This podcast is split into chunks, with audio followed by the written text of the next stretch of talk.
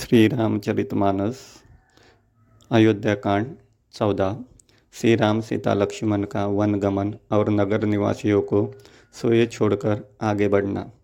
One का सब साथ सामान सच कर वन के लिए आवश्यक वस्तुओं को साथ लेकर श्री रामचंद्र जी, श्री सीता जी और भाई लक्ष्मण सहित ब्राह्मण और गुरु के चरणों की वंदना करके सबको अचेत करके चले।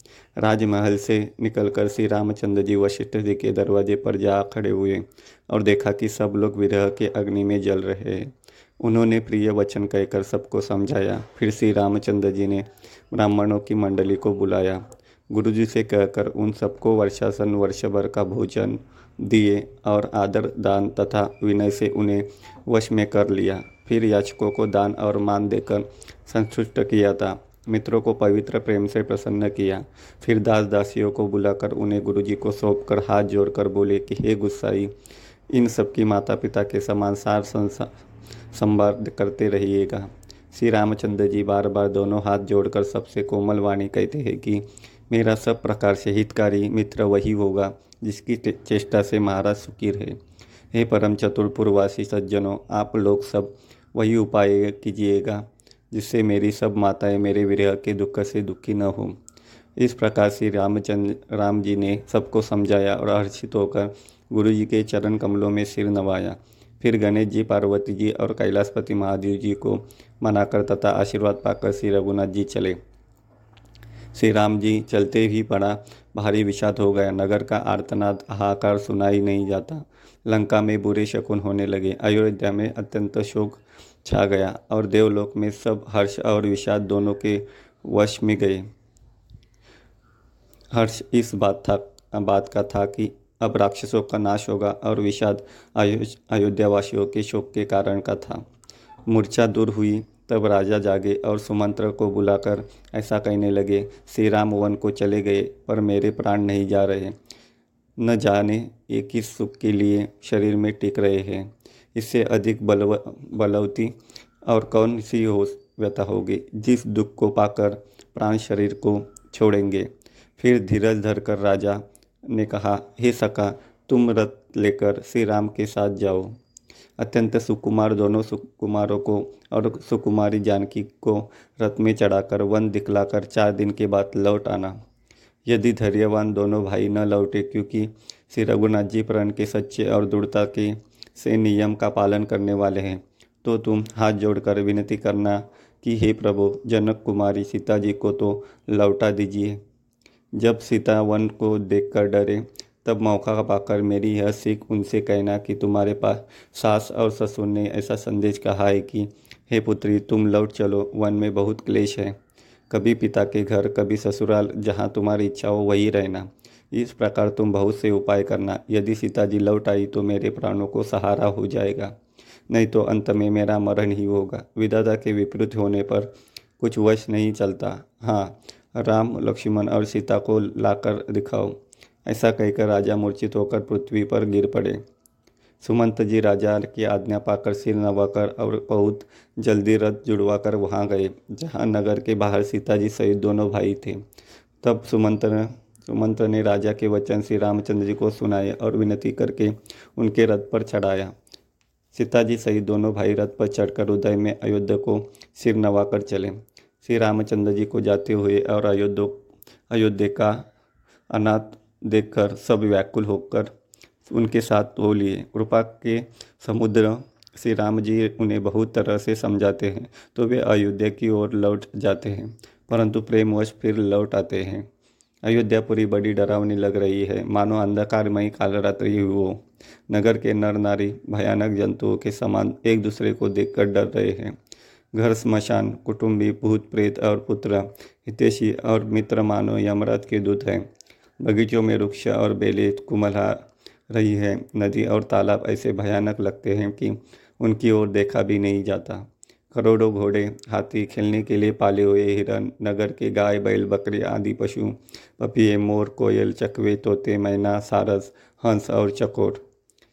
श्री राम जी के वियोग में सभी व्याकुल हुए, जहाँ तहाँ खड़े हैं, मानो तस्वीरों में लिखकर बनाए हुए हैं। नगर मानो फलों से परिपूर्ण बड़ा, भारी सघन वन था। नगर निवासी सब स्त्री पुरुष बहुत से पशु पक्षी थे। अर्थात अवधपुरी अर्थ धर्म, काम, मोक्ष चारों फलों को देने वाली नगरी थी और सब स्त्री पुरुष सुख से उन फलों को प्राप्त करते थे। विधाता ने कई कई को भिलनी बनाया, जिसने दसों दिशाओं में दुस्सह द्वाग्नि लगा दी। श्री रामचंद्र जी के विरह की इस अग्नि को लोग सह न सके। सब लोग व्याकुल होकर भाग चले। सबने वन में विचार कर लिया कि श्री राम जी, लक्ष्मण जी और सीता जी के सुख नहीं है। जहाँ श्री राम जी रहेंगे, वही सारा समाज रहेगा। श्री रामचंद्र जी के बिना अयोध्या में हम लोगों को, हम लोगों का कुछ काम नहीं है। ऐसा विचार कर दूर, करके देवताओं को भी दुर्लभ सुखों से पूर्ण घरों को छोड़कर सब श्री रामचंद्र जी के साथ चले पड़े। जिनको श्री राम जी के चरण कमल प्यारे हैं, उन्हें क्या कभी विषय भोगवश में कर सकते हैं? बच्चों और बूढ़ों को घरों में छोड़कर सब लोग साथ हो लिए। पहले दिन श्री रघुनाथ जी ने तमसा नदी के तीर पर निवास किया। प्रजा को प्रेमवश देखकर श्री रघुनाथ जी के दयालु हृदय में बड़ा दुख हुआ। प्रभु श्री रघुनाथ जी करुणाम है, पराई पीड़ा को वे तुरंत पा जाते हैं। दूसरे का दुख देखकर वे तुरंत स्वयं दुखित हो जाते हैं। प्रेम युक्त कोमल और सुंदर वचन कहकर श्री राम जी ने बहुत प्रकार से लोगों को समझाया और बहुत तेरे धर्म संबंधी उपदेश दिए, परंतु प्रेमवश लोग लौटाए लौटते नहीं। शील और स्नेह छोड़ा नहीं जाता। श्री रघुनाथ जी असमंजस के अधीन हो गए। शोक और परिश्रम के मारे लोग सो गए और कुछ देवताओं की माया से भी उनकी बुद्धि मोहित हो गई। जब दो पहर बीत गई तब श्री रामचंद्र जी ने प्रेम पूर्वक मंत्री सुमंत्र से कहा, हे तात, रथ के खोज मारकर पहियों के पन चिन्हों से दिशा का पता न चले इस प्रकार। रथ को हाकिए और किसी उपाय से बात नहीं बनेगी। शंकर जी के चरणों में सिर नवाकर श्री राम जी, लक्ष्मण जी और सीता जी रथ पर सवार हुए। मंत्री ने तुरंत तुरंत ही रथ को इधर उधर खोज छुपाकर चला दिया। सवेरा होते ही सब लोग जागे तो बड़ा सोच मचा था कि रघुनाथ जी चले गए। कहीं रथ का खोज नहीं पाते। सब हाँ राम हाँ राम पुकारते हुए चारों ओर दौड़ रहे हैं। मानो समुद्र में जहाज़ डूब गया हो, जिससे व्यापारियों का समुदाय बहुत ही व्याकुल हो उठा हो। वे एक दूसरे को उपदेश देते हैं कि श्री रामचंद्र ने हम लोगों को क्लेश होगा। यह जानकर छोड़ दिया है। वे लोग अपनी निंदा करते हैं और मछलियों की सराहना करते हैं। श्री राम जी रामचंद्र जी के बिना हमारे जीवन का धिक्कार है। विधाता ने यदि प्यारे का वियोग ही रचा तो फिर उसने मांगने पर मृत्यु क्यों नहीं दी? इस प्रकार बहुत से प्रलाप करते हुए वे संताप से भरे हुए अयोध्या जी में आए। उन लोगों के विषम वियोग की दशा का वर्णन नहीं किया जा सकता। अवधि की आशा से ही वे प्राणों को रख रहे हैं।